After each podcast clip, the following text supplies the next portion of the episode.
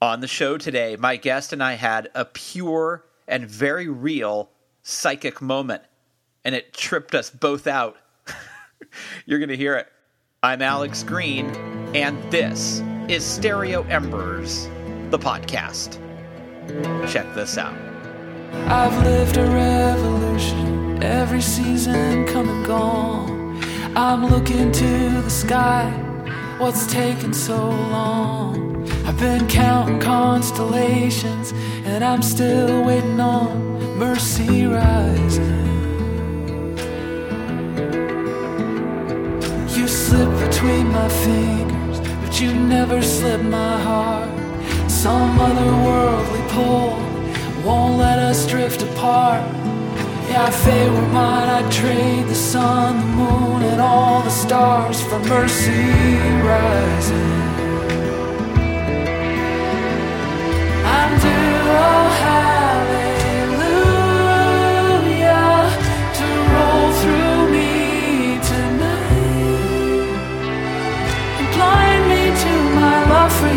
So I can see the light of mercy rising. That is the music of my guest today on the program, Maia Sharp. Let me tell you a little bit about Maia Sharp. All right, so you're going to have to wait for the psychic moment because it shows up in the interview. But in the meantime, because you're not psychic, let me give you some background on Maia. The California born singer songwriter wrote her first song at five, so it's no surprise that over the years her compositions have been recorded by, and by the way, this is going to be a murderer's row of talent, so get ready Bonnie Raitt, Keb Mo, Cher, Art Garfunkel, Paul Carrack, and Trisha Yearwood. More Maia Sharp resume items, and mind you, this is a partial list. She's toured all over the US and the UK. She's appeared on NPR's All Things Considered, CBS Early Morning, and The Today Show.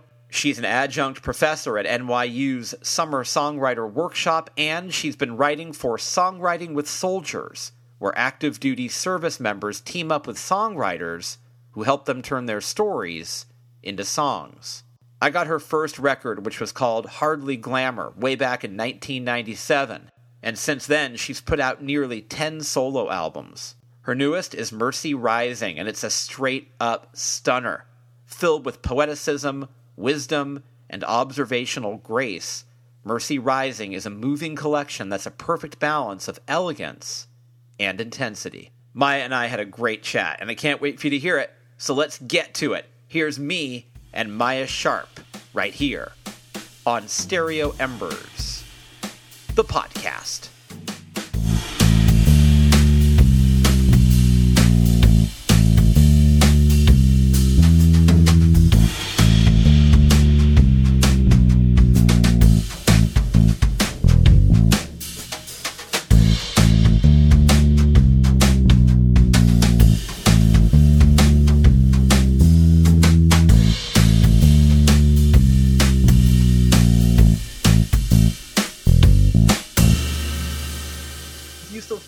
Yourself as a Californian as you walk around Tennessee? Yeah. I mean, I've only been here for two years. And also because I came here while I was living in LA, like I was coming pretty regularly um, for like a week or two at a time um, for a good 20 years or so. So even being here now, I still have some of that residual subconscious oh no, I still live in LA. I'm just traveling to Nashville. like it hasn't really completely settled in in all the ways yet. And especially because, you know, the last year we could be anywhere. You know, we're right. doing things that aren't necessarily centric to our city.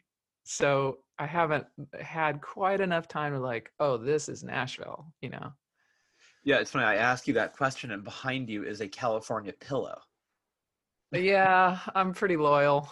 Yeah, and then the cassette one is oh there, we go. That's a really yeah. That one. one's actually my favorite one. I love that one. Yeah, that one's great. Um, how in the last year has your creative process been informed by what's happened? Has it has it revealed new strengths and has it revealed um, a resilience that you didn't know was there creatively? Yes, I think it, it. I think it has. I think those are two of the silver linings that I've managed to mine out of this. I think I think we're all looking for those, right? Like there's those first, you know, two or three months, at least for me, that was like I'm not feeling creative. I'm just gonna um, I'm gonna work on the house. And I I had moved in to this place fairly recently. So there was a lot of stuff that I had to do. So it was really easy to distract myself with house stuff. In fact, there's a song on the record about that, things to fix. it's like yeah. I'm just gonna I, I, oh look at that. I could redo the doorknob and get a new key for that. Or I could look at like the, you know, the specter of like, you know, the personal changes that are hovering over, or I could go paint that room. So I did that for a while. Um, I did though. You know, it started to come around again r- right about June. And I, also, let me throw in, I had the virus in March and I was out for like a month. I got Whoa. pneumonia with it. It was gnarly. And so it wasn't really till April where I could really just look at, like, okay, what am I doing now anyway? So it took me a couple months. And I think uh, the Patreon adventure is what first kind of pulled me out of it. So I started a Patreon page and I kind of threw my hat over the wall like, okay, I can I can promise anything that I want at any level that I want. So what am I going to, you know, commit to doing to whoever signs up for this thing? And just in that promise, you know, I'm doing like a video check-in like once a week and that's not really my favorite thing to like hear my own speaking voice or look at a camera and talk in it for a couple minutes. So I knew that would be challenging. And also, the more that I did it, the kind of easier it would be. I promise a new song to all of my people every month or some like old unreleased song. So that has made me go back into the archives and look for old stuff. It's kept me honest to keep the new stuff rolling. Um, I promise, you know, at a certain level, you get a workshop, you get like a 30 minute workshop. And at the highest level, you get a custom song, a year, hand, handwritten lyrics. So there's all these things that like once they sign up and pay, I got to show up for these things. And it, it's been really helpful. It's been such a symbiotic thing because I know that, you know, I feel like they're, they're really getting their money's worth, but also I'm getting that you know fire under me to like okay it's time for a new song. Okay it's time for that online stream show. And that really helped you know to get the new engines revving again. Because if it wasn't for that you would just be fixing things around the house. Yeah and like the occasional like zoom house concert you know before yeah. i started to go out into the world again which um starting the end of 20 so fortunately this is probably saved my mental health more than anything. I did start to travel again. I start so I, I've been working with an organization called Song Songwriting with Soldiers for about four years. And we've been going into dropping in for one evening and a morning into these programs called the Warrior Path, P A T H H, Progressive and Alternative Training for Healing Heroes. And we go all over the country to these sites and drop in and write with all of the veterans there at the same time. So that kind of human energy, because otherwise it's like my dog and me. That's, I mean, I love him, but oh my God. Like, I've, this is like been a whole other level of like alone, you know? So to get out there in the world, to work with these incredible people that are sharing their story, just, it's been so helpful and i've been doing a couple of those a month so yeah between the patreon thing between the album you know finishing the album and the promo for that and then you know the soldiers experience it's been like okay i can i can survive this. Yeah and also with even with being sick you found this gear of productivity in the last year really that's pretty impressive well, after I was, yeah, I didn't have any gears while I was sick. I had a couch gear and that, that was it. But after that, yeah, it was, after that, I was like, okay, well, I have more time than usual. What am I to do? And I can't, you know, I can't you know let the muscle you know you know atrophy like i i got to keep on writing i got to do this and to find a purpose for it you know where is that? And the patreon thing ended up being that and the songwriting with soldiers thing was absolutely that. I mean i can't really think of a better purpose than like real time right there making a song that these incredible people can now share with their people you know and it's a song of their story. Like i'm not even there. I'm just the way that it gets into a song.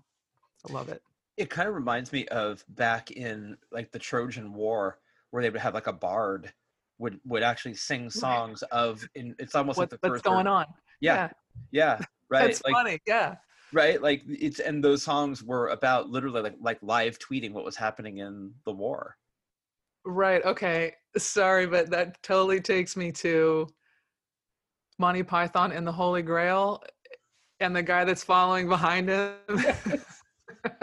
or, or, or was that the Life of Brian? I forget, but one of No, them think it was has Holy- a troubadour I think it was Holy Grail. I know. I thought I had the same thought. following behind saying exa- like every single thing that's happening. exactly. Literally. There's a really funny moment in the Odyssey where Odysseus is disguised. He's come back home. He's disguised, or no, he's not home yet. He's visiting. He's somewhere in a kingdom. I can't remember where.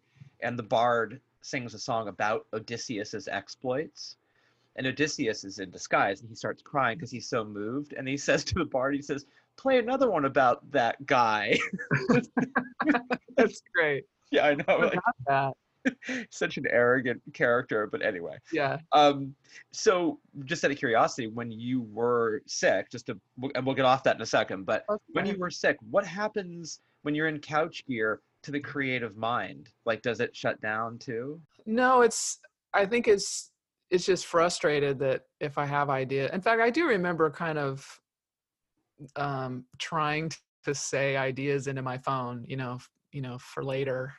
Um yeah, it was more of a frustration than it was like a oh, this is over, you know. Um yeah, I just I had to just really focus on trying to get through that. I'd never felt that lousy in my life. Yeah, I I find that when when any kind of sickness at all, even a, a cold, you start making promises to yourself, like when this is over. Right. Yes. I promise to be faithful to my craft and to be a better friend and a better daughter. like, yeah, I know. Anything, please. I know that's such a human thing, right? To like, when you're really scared, you try to strike a deal with whomever it is that, you know, you're striking it. Right. Right. With the universe, you start you start going down the list, you know, of, Yeah. of, of things you could do better. Um, this show is really focused on on the present moment, but I do want to just go back to the past really quickly. I remember when I Yeah. first got your your first album, which was the uh, an Arc Twenty One, I think, isn't that right? Yes, it yeah, was. I remember I got that one, and I was so just in love with that, and and, and your Thank work has been so uh, important to me over the years. But when you you. look back to your trajectory of of from the Arc Twenty One record to now, is this something you could have predicted that you would have gone the way you've gone, or was there even a plan in place? I think I knew enough to know that I didn't know. if that makes any sense. I mean, I, I learned pretty early on that when I tr- when I try to predict and plan, um, that is just kind of a waste of time. Like I've been just head down writing what I feel like I want to put out into the world and making albums that you know you know I'm proud of. And I've had I've also been very very fortunate that all of my record deals and I think I don't know this is kind of a dubious honor but I've I think I've had five. They've all been kind of small to you know like small to medium and they've all allowed me kind of all the time that I need so I can I can definitely get the product that I want to be out there. So um, I feel like that's all I was really focused on. It's almost like it's almost like when you're trying to hit the ball, like if you look up too soon, you know you're just gonna whiff the ball like you have to just focus on the ball or or it won't be hit at all you know so so i've always just kind of focused on the work at hand now and whatever you know you know whatever returns happen uh, okay great you know as long as i presented that authentic thing whatever i was at the time which fortunately has changed you know through the years like it's yeah ev- every album had their had their own snapshot of where I was at the time. You know, my first album, I was 25 years old. Right. So I would hope that I would be different now.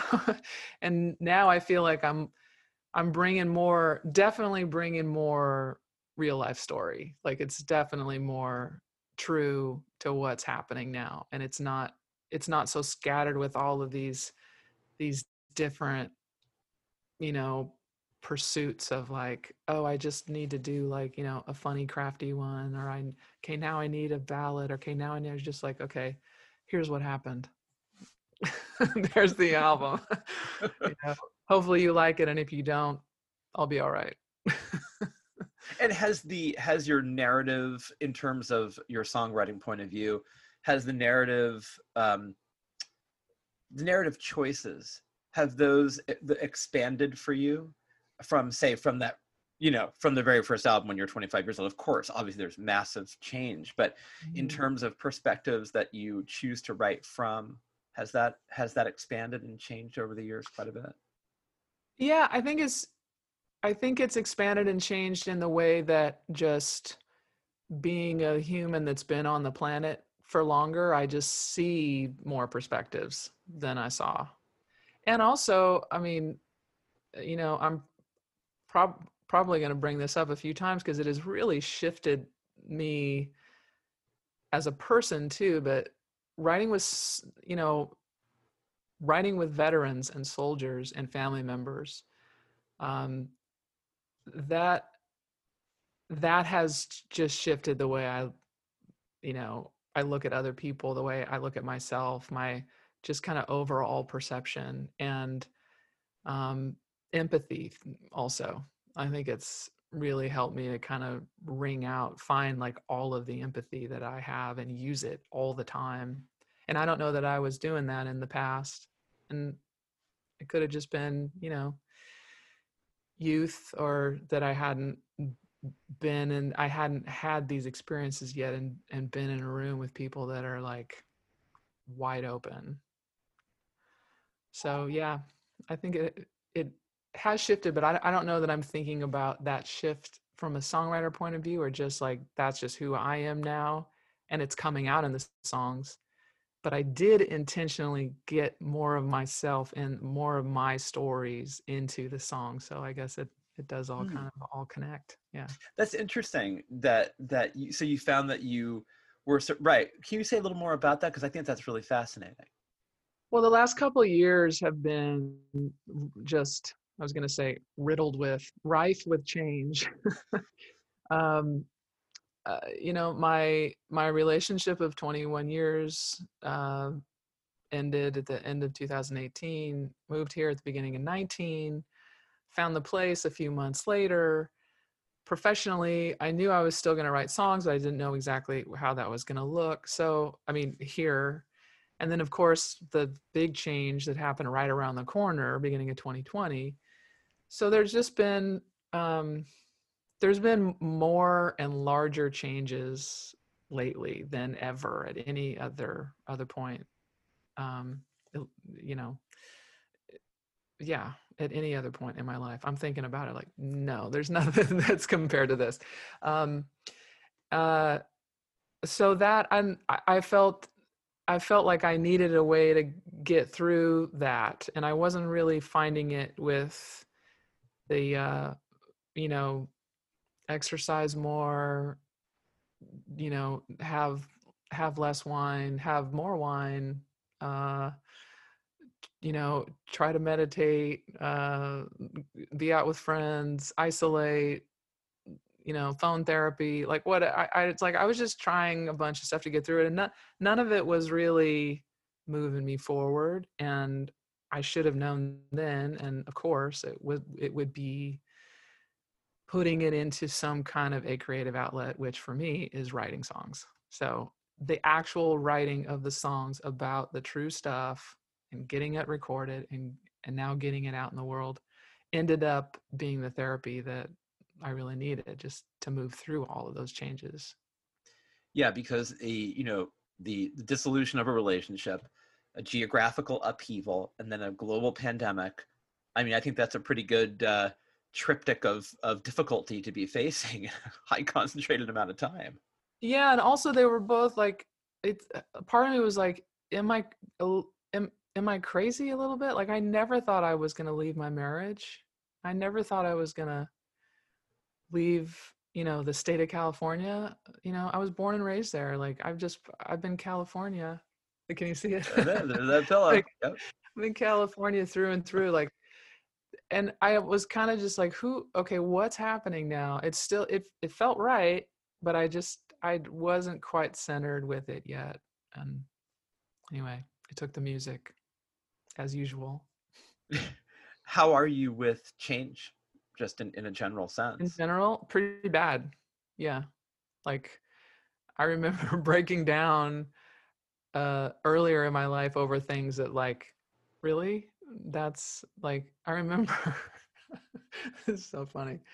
I mean, it's not funny. It's actually it's actually sad, but the how far I took it. The neighbor's tree hung over our yard. I was in high school, and the neighbor decided to rip out the tree. So that tree was gone now for us too, and I lost it. Like I was so upset for like a week. Like just crying that they had done that. First of all, that they had killed a tree for their stupid swimming pool and that we didn't have that shade anymore and that beautiful thing and that change, that thing that I saw every day when I went outside isn't there anymore. And I just was like thrown. I was really thrown. Mm. And there's been a few things along the way like that, like, no, that's the way I picture it. You can't change that. Right. you know? So to do this was just like, who is what's going on? change is, is a monster and it's odd though because i found that if i start to marie kondo any part of my life whether mm. it's actually getting rid of things or maybe moving on from certain people that maybe don't seem very healthy to be around or or mm. whatever it might be i always kick against that but once i do it i can't remember for example i can't remember what that tree was like when it was there all i can remember is the new reality and i've found that I don't miss something once I get rid of it, which which I always w- was afraid was the I'd be the opposite of. And this this is this is a new thing. This is me as a 50 year old man. When I was when I was four, 14, I was It you didn't know work that way. no no did not work that way. okay. Maybe when I was 48, it didn't work that way either. Mhm. Um, but now it does, and I find that to be one of the. It's a short list. One of the nicer things about getting older. It is. Yes. And I mean, yeah, it took it took me a while. It wasn't like, oh, it's gone, so, you know, you know, I'm not going to miss it. I mean, I still miss a lot of things that a lot of things that that I left and that I changed. But yes, it definitely it's it's on the long list of things that are easier now at you know 50 as opposed to 25. Absolutely. Yeah, I mean it's and in some ways it's kind of a relief. Yeah. Yeah. also just the I mean, you know, being in a album cycle, I don't even know if that's if that's really a term anymore because I think we can we can we can try to get our albums out there for as long as we want. It's not like, oh, your cycle is 6 weeks long and then that's it, right? But you know, having this new album out, I I am legitimately totally fine with whatever the response is. Like I feel great about this album. I left it all on the field. It it sounds exactly the way I want it to sound and the team of people that are on it, you know, the co-writers and the players like, "Yes, rocking it. If you don't love it, move on." it's fine. It's like there's no like, "Really why?" Oh, well what uh, what should I change for next time? Like, okay. We'll go find something that you do love. I mean, Right. this is shit. Like I like that. Yeah. I, I feel great about it. I'm, I, you know. But isn't isn't it great isn't it great to feel great about that? Yeah, yeah. Like and to acknowledge like you can only do what you can do and just feel empowered there and just like fill that up from your side. And then whatever comes back. And also, I mean, of course, when you have that attitude, more comes back than when Right. you're than when you're more desperate and waggy about it. right because you you've let go and so you have no attachment to what Right. happens and then you, it's almost like you the universe understands that you have this sort of permeable heart now Well, hopefully, yes. Hopefully that'll be understood. We're kind of just getting rolling on it, but um, I mean, yeah, it'll be out uh, on the seventh of May.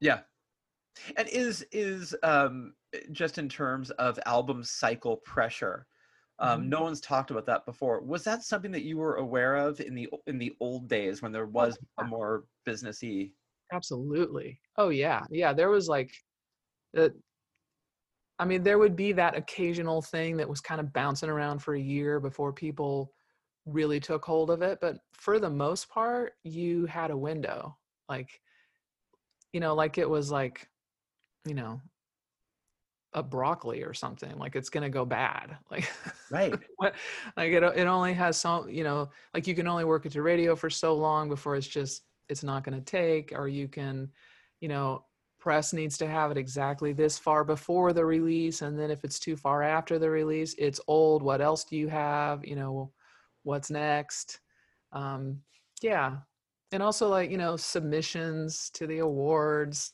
stuff it all. It's all based on the release date and all that stuff.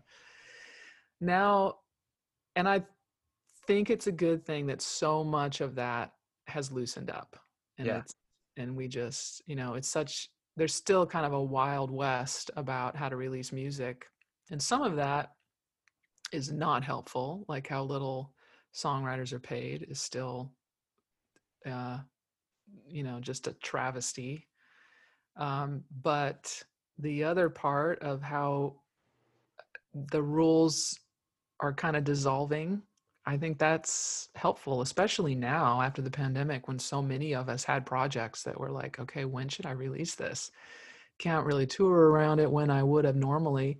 So you tour around it a few months later. You tour around it when it's safe to tour around it and it's not old and you know withered at that point. It's just this is when you're touring. Yeah it's when my first book came out i finally understood how musicians might feel because i remember after about the third or fourth week that it was out i could tell my new book was now considered old.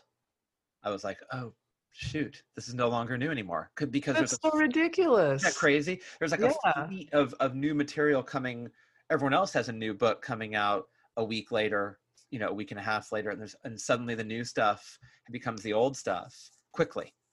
Yeah but i mean when, when and i'm i'm betting it's like since you know since forever but why would new ever be defined as new from the person putting out and not new to the person who is receiving? It's still new to millions of people right why can't it just be new to them a year later what's the what's the difference It's a it's a Still- fair question. If it's if it's old to anybody, it's the artist because the artist has cooked it up two years ago. yeah and that you know that can be a you know a bummer for the artist to be out there for four years working the same thing whatever but if they want to do that and they still feel like it has some life in it it's still new to a bunch of people. I have discovered many books and many albums and many like shows and movies a year or two later and i'll be all excited about it I'll be like hey have you seen this? And people will be like yeah that was like two years ago. Okay well i just found it and i loved it. So who cares? Oh it's two years ago? Oh it sucks. Right. right. yeah. Oh i'm so ashamed that i Yeah. that i listen to old music who cares I, mean, I guess it's only new in the sense of new and old is like in the business side of it, right? That's sort of how it applies to oh that because I remember working on, in um, college radio as a DJ, and I remember the college radio publicists would work a record for sometimes months, and I always thought that was normal, but that really is not normal. No, I think those there are a handful of formats that will, you know, expand that. I think maybe, and actually, I probably shouldn't even talk because I I have never been worked to like hot AC or pop or anything like that. But I have a feeling that's where those windows are really brutal. Yeah. Yeah. I would think that's true. Do you would you consider yourself um, an introverted person? Yes, sir. You so when you when you turn on the camera and do um, you know a, a live stream is does a live stream feel different to an introvert than a live performance on a stage in front of in front of a crowd Yes. It's it's easier. Although I I will say that you know, again, not being 25 anymore, it it has gotten easier and easier. It's just something that I had to do. I just kind of had to log those flight hours, you know, and get up on stage a lot. So now it's a lot easier and I do enjoy it. It always takes me like a song or two to kind of settle in, but I always do enjoy it. And it's if I guess I could say it takes less time to settle in on the live stream just because I really you really are just like in your room, you know, staring at a light. Um I try to put myself there like I try to imagine that the people that I'm seeing on the screen are are in the room and trying to like create some energy. That is the challenge to create like you know a show energy. And I'm not doing like a show show but just like to really to really be engaged when you're you know you're staring at a a blue light. Yeah it's a challenge. Yeah. But it, but doesn't it feel because when I when I started having to teach college online exclusively and we were out of the classroom, it really for the first few months felt too intimate for me. And I'm I'm an extrovert. I like to um, be in front of a, a group of students. I love chatting with them. I love doing readings. But this felt to me, it kind of shook me a little bit how terrible I was at it and how intimate it felt. And it so it's not it, so for an introvert, it's not too intimate for you. no no and i Same. uh, you know i think i like that about it um like i've always preferred the smaller clubs you know i always like to play like 100 to 250 I, I like i like that. I mean not that i've had a lot of experience with the larger ones but like when i'm opening up shows some you know some of them are big like you can't see past the fourth row. Like That's big. and yeah and that's kind of a mind screw and I, I i've always just you know kind of preferred the small ones. So the so that aspect of it where there's just a handful of people watching or it's just a one-on-one or whatever that that has been fine yeah Yeah, because I imagine that the the gaze is a different gaze, right? So if you're in front of all those people, um, whether it's two, 250 is a lot, whether it's 250 or you can't see past the fourth row, you're aware of being looked at. Every move you make is being looked at, Yep. right? Yep. Uh, yeah yeah and your perspective like when you're uh, when you're in that in that situation i don't know obviously i don't know how everybody handles it but like i tend to just kind of look off like over everybody like you don't it's it's a little creepy to like focus in like eye contact with the front row you know or like Right. really one on one. So it has more of a like just out there kind of situation where in the smaller clubs it feels more like we're just hanging out in this, you know, you know, like eh, you know, like in somebody's living room that just happens to be really big. and that's that's how that that approach to getting up on stage is really what helped me to turn a corner and like not be freaked out about it because it's so against my nature to like hey everybody look at me i'm the center of the stage. Everybody watch and listen to every word i say la, la, la. like that's whew no. Like i started out writing songs loving the writing of the songs and then realized if i want to get all these songs out into the world maybe i'll get some of them recorded by some other artists which has happened and i've been very fortunate there but i'm not going to get them all recorded. I'm probably going to have to do them myself okay here we go like it was it was that like right around 23 i was like oh man i love the songwriting thing so much i'm gonna have to figure out how to get up there and be comfortable and it took it took a while to do it. It took just like doing shows. Just be uncomfortable until you're not. Does that mean it's like it's you know the same with songwriting? I've had I've had people ask, okay, so like, what's the secret? Like the secret is to write and be okay that your first few songs probably suck, and you're just kind of getting your feet and just keep going. Like you just have to do it. That's how you feel it out, and that's what I did with the you know being on stage. And now I do enjoy it, but at some point along the way, I was like, why don't I just? We're all just hanging out. You know what really helped was oh my god the bonnie raitt shows because bonnie she she recorded three of my songs and then asked me if i would open for her and i walked out there and of course being an introvert walk out in front of those crowds which uh, for her they were that first run that i did with her were the intimate venues in her her version of that which is like 1200 to 2000 or something like that so it's a room full of Bonnie Raitt fans, one of whom I am. so it got, it hit me like, yeah, I can either be scared out of my mind or I can just be one of them and we're all just like enjoying this night and we get to see this artist that we love. So I walked out there, was like, I'm a fellow Bonnie Raitt fan. So so nice to meet you all. Let's hang out. Like it was it was that kind of mentality and it took so much edge off of it. It was just like a casual hang and it worked really well. It worked and like all the shows went went well and my psychology of it was just like, yeah, I mean, I don't know your name, but I know you because you're a Bonnie fan and you know me. You don't know me, but you do. We're all just fans and it worked. and I've kind of just taken that forward, like we're all just hanging out. I tried to put you on the back burner, let you simmer on low, while I tended to the party overflow,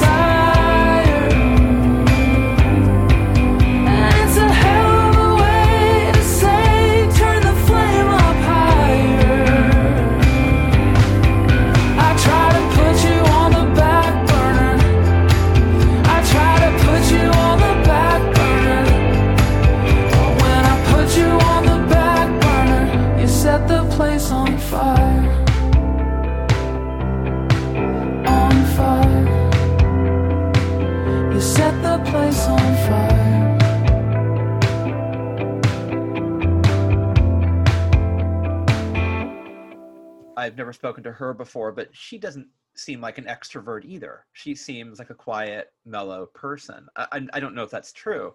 Yeah, I think she's both because she, she. I feel like she can call on whichever, whichever one.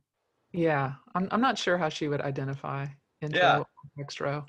Well, you, but seeing how she performed, Mhm. did that also inform your own? God, yes. Yeah, she's she's very familiar with her crowd as well. And it has that sense of like we're all friends. It's just such an easy but she also has mastered this uh the balance of that of just like we're all you know, we're all pals and um a confidence and a swagger that's like yeah, we're all pals, but I'm to kick some ass now. Right. But with no arrogance. There's no ego. It's just like, I'm going to bring you a great show and ain't it cool that we're all friends? It's like, how do you how do you ride that line? But she's been riding it for years and she just great gave killer show after show after show. It was so cool. I spoke to Terra Lightfoot, who I'm not sure if you know her. um, Mhm. Canadian uh, singer songwriter, like a blues guitar player. She opened for Bonnie a couple times, and she Cool. said that she would. Uh, either she opened for her or she went to go see her play. I can't remember, but she said that she that Bonnie Raitt would literally, um, with a gesture of her head to her to one of her musicians, like you know, they knew exactly what that gesture meant. It was like she has such power that she could just literally a glance Mhm. dictates what happens uh, orchestrally or musically, right? Yeah, and she's also very, um, you know, she she is easy with sharing sharing the spotlight. So that was probably for her player to take a solo, right? And Right, just- exactly. Yeah. yeah, and they know that that could be an invitation at any time because Bonnie doesn't hoard it. You know, she might just like you know throw something over to the B three or throw yeah. It's great. Yeah, she's she's kind of the dean. Oh, oh yeah, yeah, and and she should be. She's a badass. yeah, uh, yeah, like a legitimate badass. Have you have you maintained friendships over the 30 years that you've been in this business or so? Have you has it been easy for you to maintain friendships with folks in the industry? Um, yeah, with some. I mean, with her, yeah. Uh, we met in 2005, and and yes, we're still very good friends. Um, she lives in California, and you know, I'm here here now. But um, as far as like the whole span, like friends that I have that I met early on, I actually just reconnected with a couple of a couple of friends. Um, it's funny the you know the pandemic might have sparked like a another layer of that like it doesn't matter where oh it turns out it doesn't matter where we live geographically like Right. if i want to reconnect with somebody and have a writing session with somebody who lives in chicago oh i can do that it's like it's something that i wasn't really doing before so some of those older connections are starting up again because there's nothing in the way of them anymore and i mean i guess there never was but now we're realizing that there's not Yeah, which is really kind of nice to say we're we're all we're closer than we realize. yeah you Yeah. know um louise goffin has these wonderful writing workshops that um and she's been on the show a couple times she's We're- the one i've just reconnected with. Are you kidding me? Wait no seriously? Yeah. That's weird. i swear to god. That is crazy. We we wrote together at a songwriting retreat in probably 98 or 99 and louise and i have just reconnected. We've talked a couple times on the phone and we're going to write by zoom in a couple weeks. Okay What? sorry. I that was just so random. I i, I had to say of all the people. Okay so okay yes. Wow. so she uh, she has a podcast. Yes and that's really strange though. Um that is pretty bizarre. Wow. Um see but uh, two californians can pick up on on i guess. um but she has these these wonderful songwriting workshops and she really is a great um her tutelage for young aspiring songwriters is so generous and brilliant and helpful and marvelous. And i wonder you know it's so the joy of songwriting the the encouragement um, that she offers i think is just priceless. But it is there's the danger for a lot of young writers is to over intellectualize the the songwriting process. And i wonder um, how do you help people when you're when you're doing workshops? How do you show them that there is a sort of a fine line between just letting it go and maybe overthinking it? Um, the only way I really know how to workshop is to pretend like I am writing the song with them. I just kind of imagine that that I am a co-writer in the room like, "Hey, why don't we try this?" Or "This feels like it might be overstating," or "That story that you just told me what your song is about, I'm not really getting that from your song and your story is awesome. So let's make sure that we get your story across. Like you can overstate, you can understate, be too vague about it and it won't land. Who are you trying to reach? Um, are, you okay with this line? It's a little arrogant. Is that okay? you know, there's right. like, so I do, I mean, I kind of do like what I would, what I would do if I were um, a co-writer like with the artist where they have the last word where it's like i'm there to serve what whatever they want to say you know so um yeah i don't i don't usually get into you know the structures of it because it's such it's such a fluid thing like a song can go so many ways and i you know we've all loved songs that are completely different from each other in all of the ways like from you know from the perspective like a randy newman perspective where he's an ass in half of his songs you know but that's important like he's he's getting a message across like that. So it's easier to just kind of address it a song at a time what are you trying to say? Here's how i would do that. Let's over let's let's go further here let's relax here you know yeah it's tricky because you know, having come from, I was in graduate school for poetry, and I know that the workshop process is so scary because it's sort of mm-hmm. like, you know, for somebody to, to kick against what you're doing feels so personal, um, yeah. even if it's coming from a really positive place. So um, it's a fragile moment because you don't want to you don't want to hurt anyone's feelings. You're not there to hurt anybody's feelings. You're there to help them, but people can yeah. take things the wrong way, right? Yeah, and that's definitely happened. Yeah like if somebody's really you know you know really passionate about a line and it's not landing with anyone else you might have to look at that i mean right.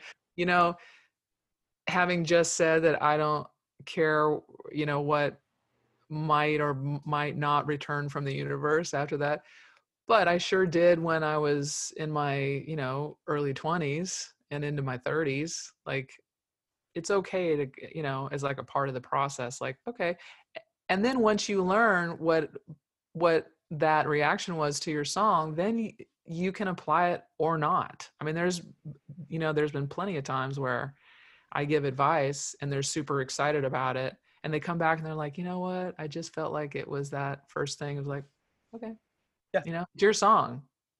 Right right you use it or don't use it in terms mm-hmm. of the notes right oh yeah um, I had a student once say to me, you know, he wrote a short story and I was helping him with it. And he said, Well, I just don't think you see what I'm trying to do. Right. And I thought, yeah, I don't. I don't see it. And here's ways mm-hmm. to make that better if you, if should you choose to. Um, but the risk is that you could send it out for publication and, and I won't feel, be the only one who doesn't see what right. you're trying to do. Right. Um, and as long as you know, and I, I think when that happens, I go in and ask them what what is their what is their you know final goal here? Like if if your main priority is that you just need to get this out in the way that you want to say it and you don't care at all if anybody understands it then you have achieved that. Yes. If you're really expecting if you're going to be disappointed that nobody really gets what you're saying um, then you need to look at that and maybe you know but it's really like what do you want to get out of it? Like i'm not going to tell you like oh this is how to get on the radio. It's like no what i can help you do what you want to do but you need to be clear about what that is. Yeah i think that's very fair.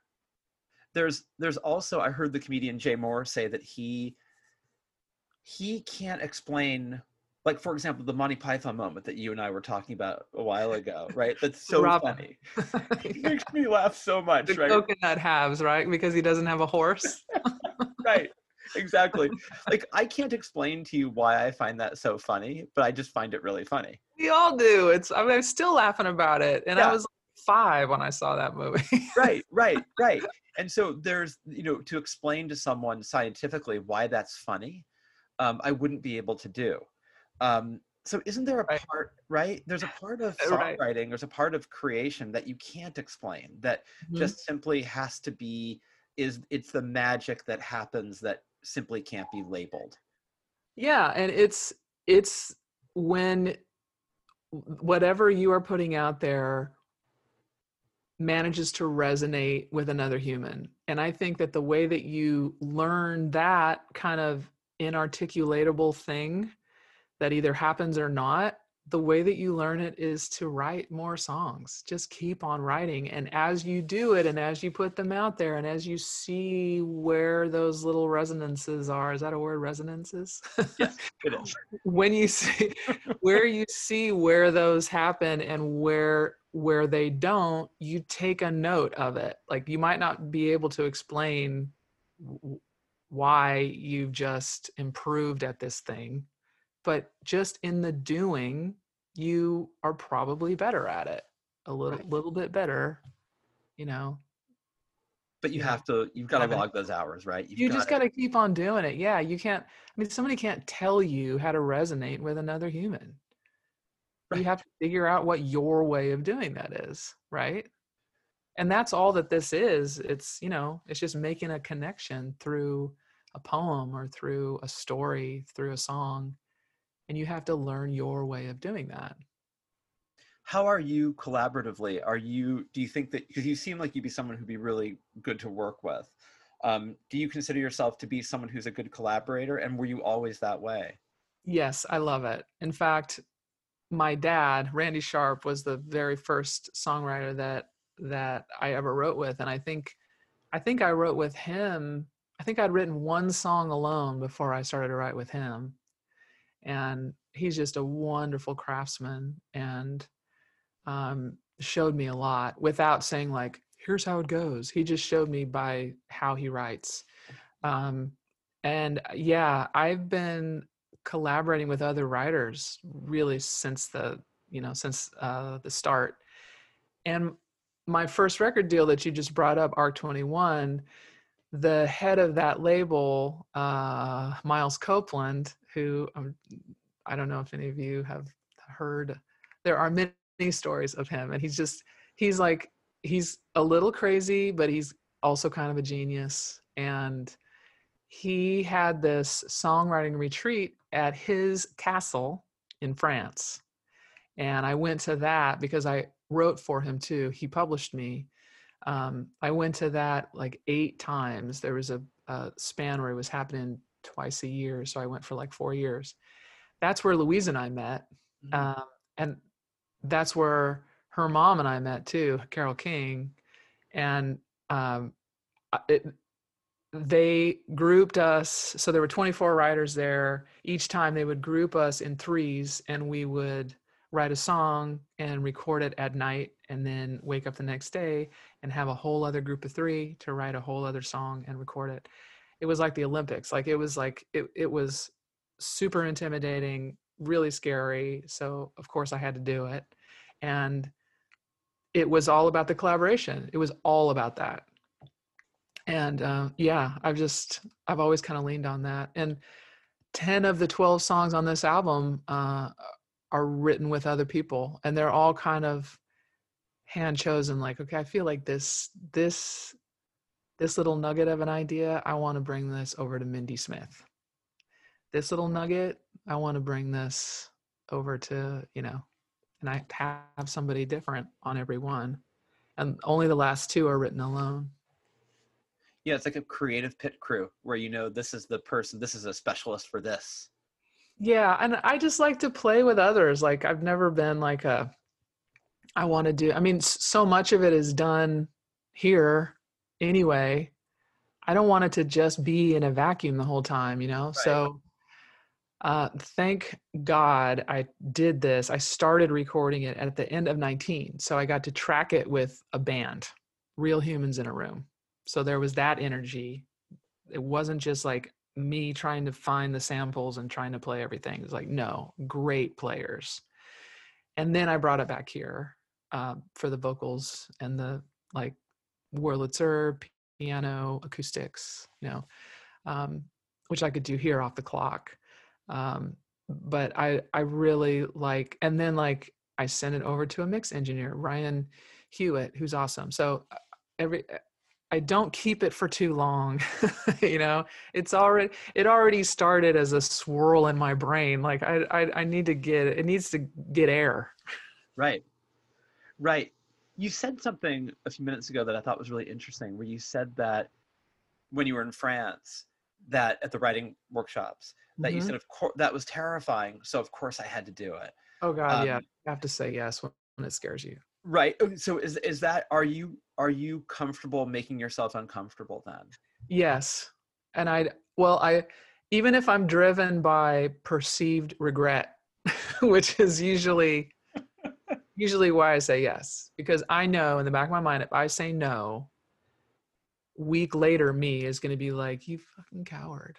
Why didn't you do that? What is your, you're never going to get through it if you don't just run through the wall, you know? Uh, So yes, I I I say yes. Are are there moments where you remember having said no? um really early on i did that and i started wondering like maybe i could have been good at it but now i don't know you know? And so i started saying yes. So fortunately i picked up the i picked up the yes whatever we want to call it baton.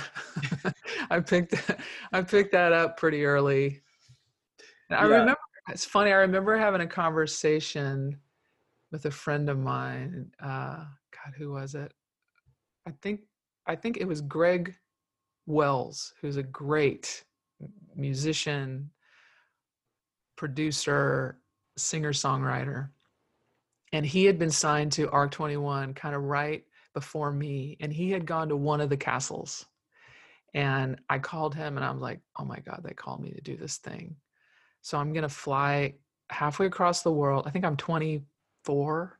I'm gonna fly halfway across the world Carole King's gonna be there. Jane Siberry's gonna be there. Jules Shear is gonna be. I'm dead. I can't. What the hell? I and I'm like introverted as as hell. Like even the idea of like standing up at the table in front of all those people and like introducing myself that scared the crap out of me. How am I gonna do this other thing? And he's like, yeah, yeah, it's it's pretty scary, and you have to do it. you can't not do this you will kick yourself for years to come if you don't say yes to this. I was like, oh my God. Ah, and I did it. And then I did it seven more times. and it has really shaped me. And also the pushing through the fear of that. Cause I was like totally, and like jet lagged and like every, it was all of the challenges were there, Yeah. you know? But I've, yeah, he was completely right. I would have just felt like such a, um, a coward if I hadn't done it because I knew that deep down I wanted to be in those rooms. It was just all of the kind of social stuff that it was going to take to get there and be comfortable. But then I did it. Yeah, because those are titans. I mean, Jane Siberry. I mean, she's maybe you know very, very I think very underrated and and Yes. better known. How how was she? She's wonderful. So sweet, really quiet, introverted as as as well. Like Yeah. maybe even more than me. It was like, "Oh, I love that about you."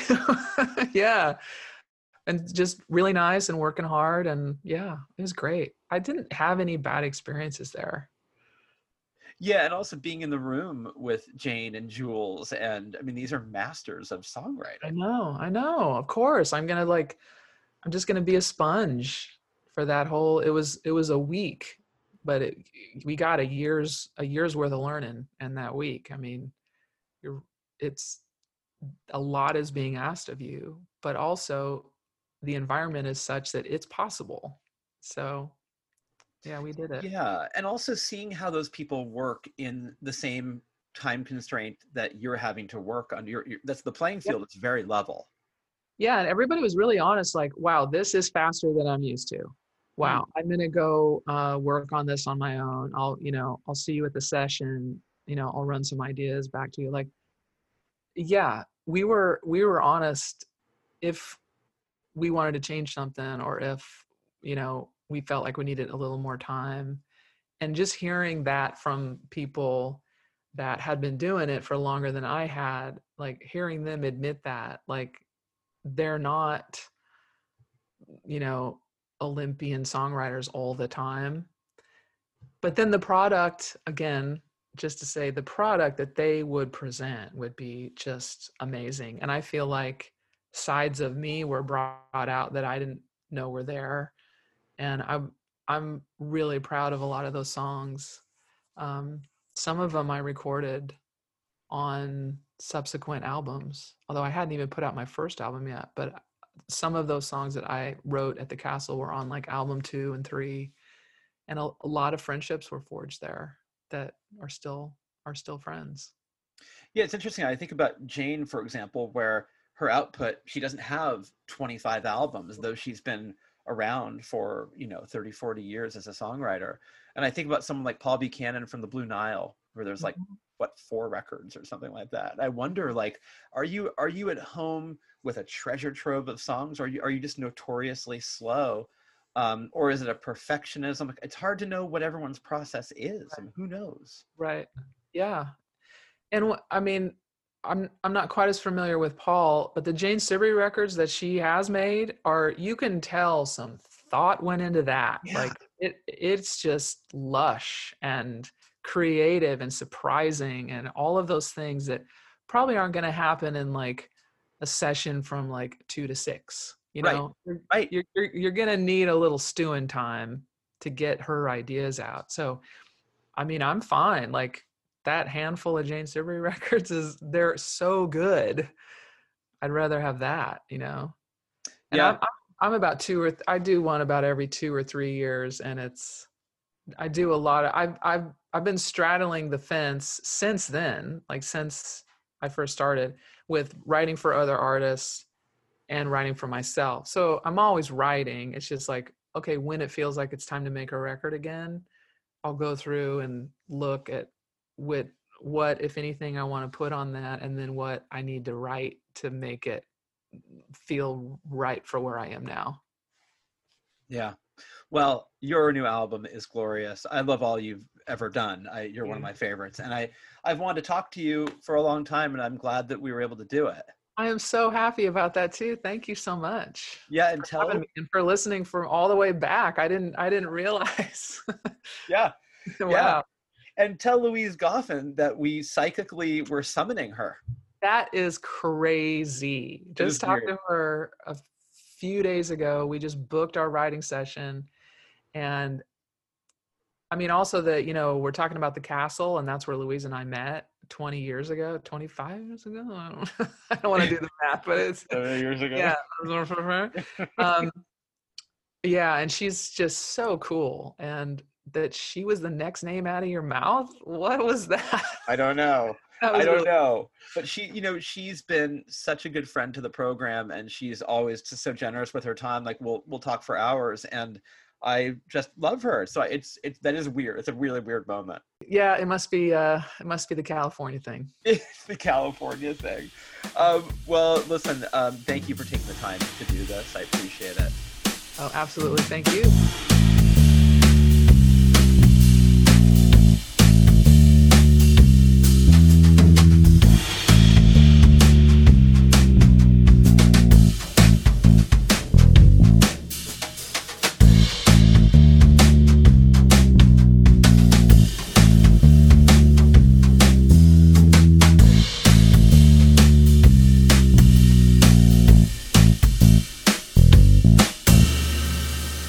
Great?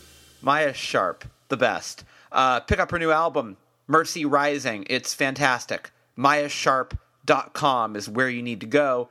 M A I A Sharp.com. Go to my website, alexgreenonline.com, and uh, find out what's happening with me. There is a new book. You're about to be hearing about it. Get ready. It's my attempt to uh, to write a summer banger. That's that's always been my my goal. Uh, I'm not a musician, so I'm doing it in book uh, book form. Let's see if I pull it off. Uh, it's called Love Hop. Details will be forthcoming. Trust me.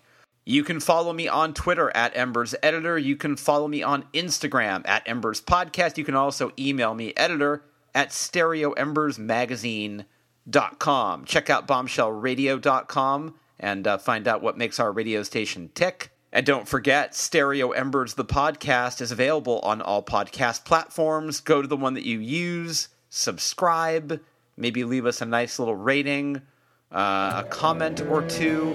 Tell all your friends, spread the word. Let's close the show with a fuller listen to the title track of Maia's new album. This is Mercy Rising. Enjoy it, and thank you as always for listening to Stereo Embers, the podcast, only right here on Bombshell Radio. I've lived a revolution, every season come and gone. I'm looking to the sky, what's taking so long? I've been counting constellations, and I'm still waiting on mercy rising. You slip between my fingers, but you never slip my heart. Some otherworldly pull won't let us drift apart. Yeah, if they were mine, I'd trade the sun, the moon, and all the stars for mercy rising. I'm due a hallelujah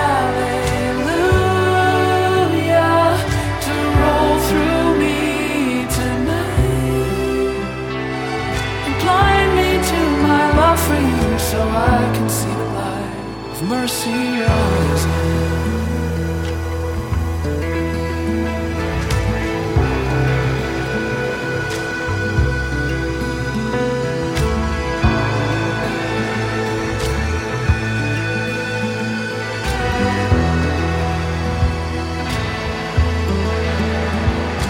They can come to me in a whisper from a stranger in a sun-kissed shadow, dancing at my feet, hitting my windshield wipers, hitting the backside of the beat.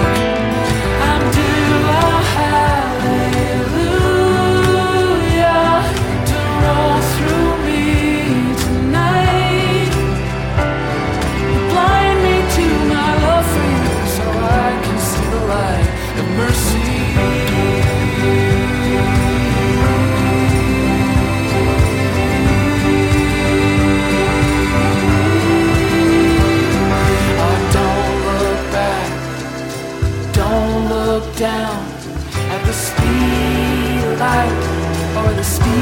speed of